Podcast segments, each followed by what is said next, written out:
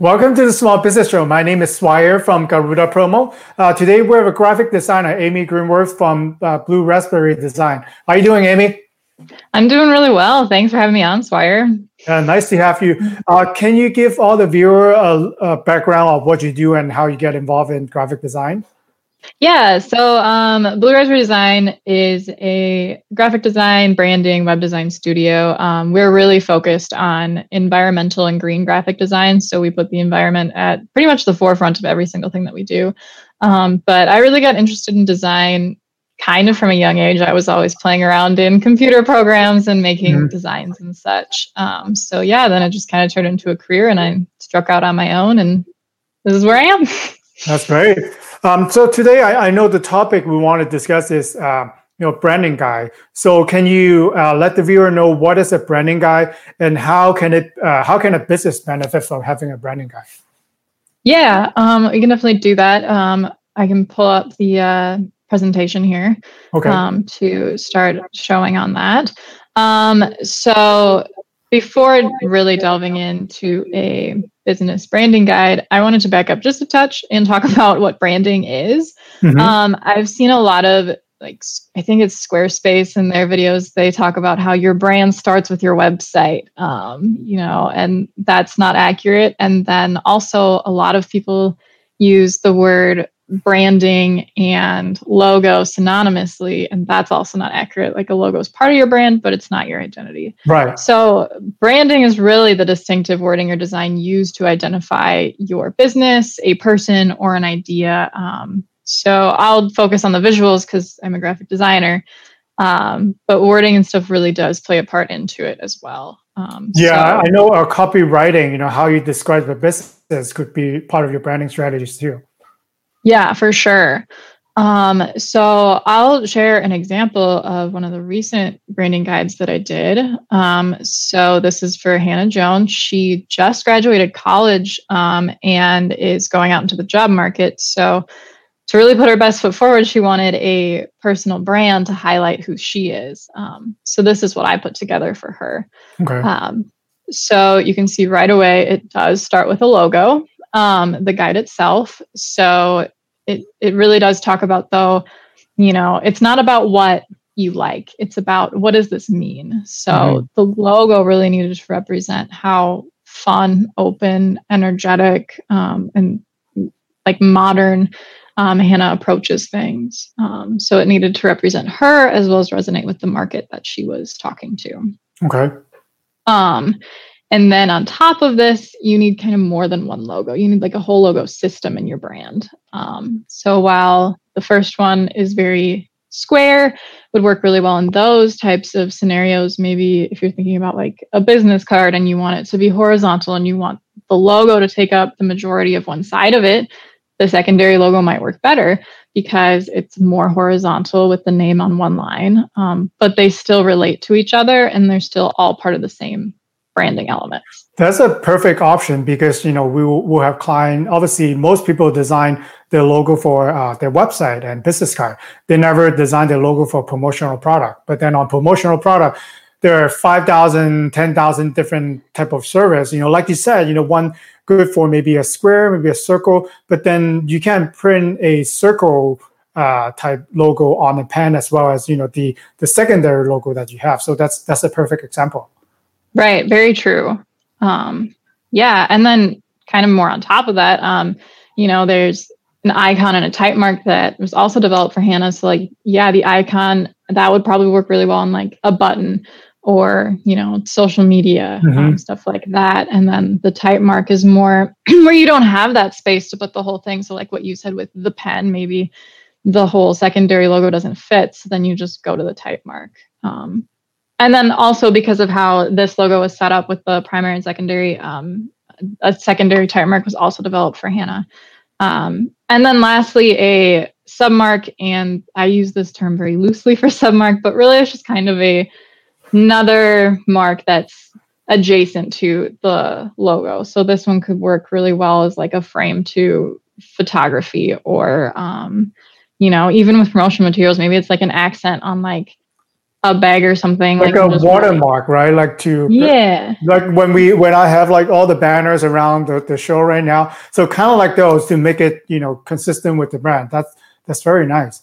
Yeah exactly.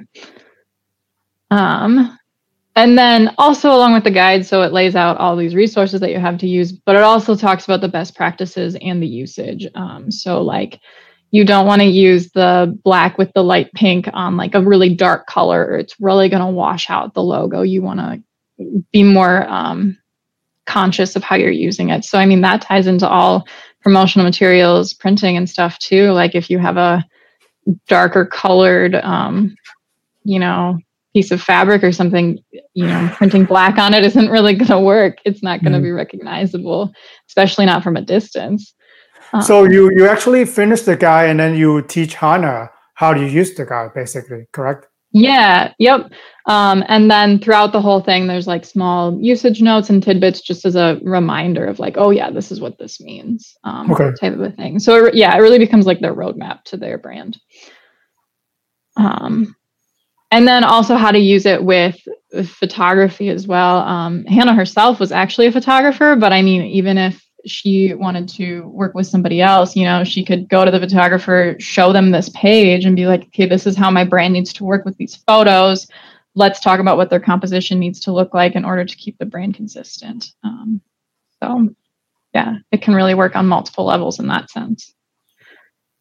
Um, and then also to talk about so a lot of the the um, logos have a lot of different colors to them, but really defining a color palette and this keeps everything consistent because color is you know one of those first immediately recognizable things and you want everything to be consistent you know even if you use pink there's how many different shades of pink? A ton. Mm-hmm. so you want to like be able to reference back to the same one or get it as close as possible um, really with everything that you do. Um, and then same goes for fonts. Like say you're creating a brochure or something you know okay you're like i i know that my headings need to be in this font to keep consistency. This is what my body copy should be so that it's legible um, and all those things. What what i have thought on uh, fonts? Because I, I know you know as a client sometimes they want something that more fancy more elaborate but then it's when it comes to printing you know it's is you know as a printer uh, you know a lot of times uh, there are fonts that are not print as well than the standard blocky font? Like, how do you balance the design and the, the actual functionality when it gets to the uh, printing standpoint?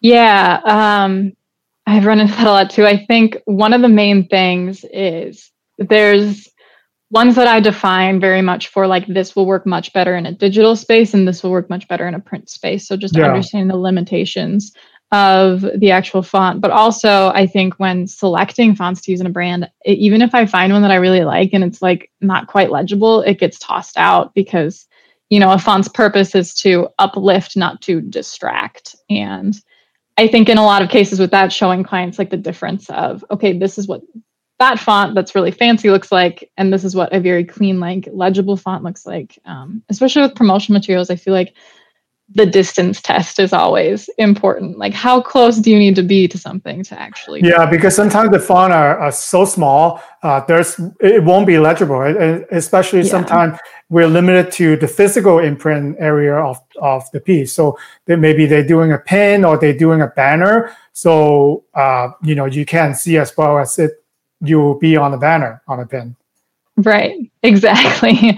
yeah, and I think that's too where the uh, the different logo styles come into play too. And yeah, that's kind of why the whole font guide exists too, to hopefully try to help guide that a little bit. Um, yeah, for printers and the business owners. What so what is the creating process? Is this this she tell you the idea, the client tell you the idea, and then you create a style guide for them, or uh, how do you find a font that both looks nice on uh, the eye and then uh, that works well, you know, from the printing standpoint or on a website. Yeah. Um, so actually, let me skip ahead a little bit. So the process, yeah, um, really a lot of it, it, it starts by backing up like a ton. um, I always like to guide clients through a a workbook of like what are your values? Like what truly drives you? Um, and so that's kind of where the conversation starts so that when they say that they want the font that is you know a lot more fancy or something it's like okay does that reflect your values? And if it does how do we have that conversation of showing them like okay this is what it actually looks like printed um, versus this is what it could be? Um, so yeah, yeah really i think a lot of branding and design is based on just conversation and really getting to the like the meat of why they're doing what they're doing. Um, okay. And yeah, digging up from there. Um, but yeah, I, I, am a fan of options as well. So like when I did start with Hannah, these were the three logos that I initially showed her as options. Oh, nice. Um, so the first one, obviously, that's the one that she picked. Um, the middle one was personally my favorite, but I mean, you know, it doesn't matter what the designer wants as their favorite because it's all about the client. It really is. Uh-huh. Um, and that one ended up being a little too elegant for who she was and a little bit too rigid and professional. Um, and then the third one was completely in the opposite direction where it was too playful, too fun, mm-hmm. not professional enough. And so the first one ended up really being that mix. So yeah, I think that um, you know, showing options, talking about why they resonate the way that they do, why you like what you like, why you're really passionate about something. Um, yeah, and I like that. You know, the this is like the complete logo, but then you're able to take away uh, different elements and create a different version or a secondary logo based on you know the full logo that you have on the screen right now. Right. Yeah. Yeah. That's personally one of my favorite parts. Um, and you know i think everything that we've talked about with how there's so many different applications um, you know that's one of the reasons why I, I don't deal with just logo creation. It's you get a brand guide or you get nothing kind of when you work with me because it's too important of a thing to ignore. Um, yeah it just it works together so much more as a system. Do, do you notice that sometime when you create a branding guide so obviously it's very elaborate you know a lot of details into it you mm-hmm. know as we can see um, do they know how to use it? Like, or maybe like in the beginning, they're all excited, you know, they want to show everybody. But then, uh, you know, I think when client that I talk to, and sometimes when they send us logo, they only send us the a JPEG or PNG or like a low res logo because I'm sure that you send them the high res file like Illustrator, uh, you know, AI, EPS, but then they couldn't open it, so they didn't think that it's important. So after like a few years, normally uh, then they don't have those files anymore because they they thought it's just file that they don't need. So they end up having only the low res format. So how would you suggest people to use and hang on to your branding guide? Yeah. Um, so actually, so this is one of the pages that I yeah I want to highlight with how they use it. So in the beginning of every single book, there's this brand file format.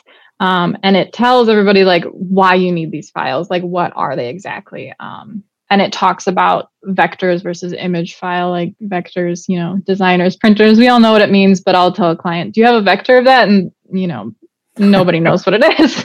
Um, so yeah this breaks it down really well um, with saying like the ai file or the eps file that's for print. You can scale it infinitely um, it's transparent, and then breaking down how PNG and JPEG are for web. Um, and then same with an SVG for web developers. And then that's represented in how the file structure is put as well. So the folders are labeled like for print use. So hopefully mm, people will go into this and be like, okay, I'm printing something. I need to go into the for print use file folder. Um, yeah, I love when clients send us a branding guide. So like we'll we'll go look and you know all print. So that's for us. And uh, and I like you know especially with your design too. Like you tell exactly what color you can use, what color don't can use. So when we choose an item for a client, if we have a branding guide, then my process to help them find what they're looking for is a lot faster. So I I eliminate uh, already all the colors that they don't need that doesn't be on brand. I just show them uh, what's you know available uh, with the color that they want yeah yeah and that saves everybody time it saves everybody money it's you know this initial investment up front it it like really is so smooth as and it, it can be used for years yeah for sure um yeah and then that's also part of why each logo has different color variations as you go deeper into the file structures and it's broken down like that. I think I when I sent this, Hannah probably got about 150 files, which sounds like a lot, but when it's broken down in like the purpose and how you're using them, it it becomes very manageable and not overwhelming to look at and dig through. Um, so yeah, that's the goal anyway. Okay, so um, tell us more. So, for obviously, we see your example with Hannah that you know uh, working with a graphic designer can obviously uh, enhance uh, your brand image. So, um, in terms of promotional product, because we deal with a lot of different uh, items, or you know, they have different uh, print area. How can a des- designer enhance or improve the outcome uh, for promotional products? Yeah. Um, so I think that a designer really helps because designers and promotional product like we speak the same language almost you know like if i'm talking to you about color space and you tell me you know it needs to be cmyk and it needs to be this many dpi or it needs to be a vector i immediately know what those words mean. Whereas you know a client who's in a um, i don't know let's say like real estate company or something it's just not in their vocabulary because it's you know different industries. Um, so, really, the expertise and the knowledge that comes with a designer, it saves time for everybody because you know you don't need to learn this whole new industry. Um, it's all just laid out for you in that sense. Um, yeah. Okay, my, my last question is Do you think only people in the creative industry, let's say Hannah is a photographer, so she mm-hmm. obviously in the creative industry, do you think there are only certain type of business will need a branding guy. And what are your thoughts? I think every business could use a branding guide, quite honestly, um, because so it's really, you know, it's not about necess- It is about looking good and looking nice um, and having a really great aesthetic to it, but it's also about that brand recognition. Like, um, if you're scrolling through Instagram and you follow some businesses, you know, when you see somebody's post, you want to be able to you want your audience to be able to recognize that it's you immediately without even having to read your name. Right. Um, and that really leads to the recognition and the brand loyalty that comes with it because you're going to know what you're getting and it's going to increase that trust and it's going to increase your sales in that sense too because they'll know that it's you and if they already like you they're more likely to purchase from you um, and also i think you know it, it just saves time whether you're a photographer or in the construction industry or you know, like a software developer or something, having a guidebook to re- re- reference back to, you're not going to be reinventing the wheel every single time you design something, even as you change and grow. Um, you know, the brand really lends itself to help you do that. I, I totally agree because, you know, we all be in a daily life. And if I name, uh, you know, coffee, uh, mattresses, you know, uh, tennis shoes, then we already have a brand in mind and we know what the branding kind of look like. Um, and then I think by having a branding guy, uh, the upfront costs uh, justified at the end because I couldn't tell you uh, how many times that, that we try to save the, the client's logo uh, because we couldn't find the right format. But then if it's done by a professional designer and you have all the format, like uh, Amy is showing here, all the structures, uh, if any printer that is being a business and they know how to you know read the file, then you can't go wrong. You won't uh, a lot of time pre- people print the wrong logo and you have a thousand of items and it's the old version of the logo that maybe they save it you know on the previous version. This will give you all the details you know uh, anywhere in the world i would say you go if you send them the file the guy it will be the same color it will be the same format. Uh, that's how uh, a big brand like coca-cola will, will probably do. And a small business can also benefit from this by having a branding guy who details. It's kind of like a business plan. You know you got yeah. you won't go uh, do a business without a good business plan or do marketing without a marketing marketing plan. Branding guy is uh, you know something that a business got to think uh, in, inside too because as, as you grow you're going to have more uh, you know exposure on website on social media on print or trade shows.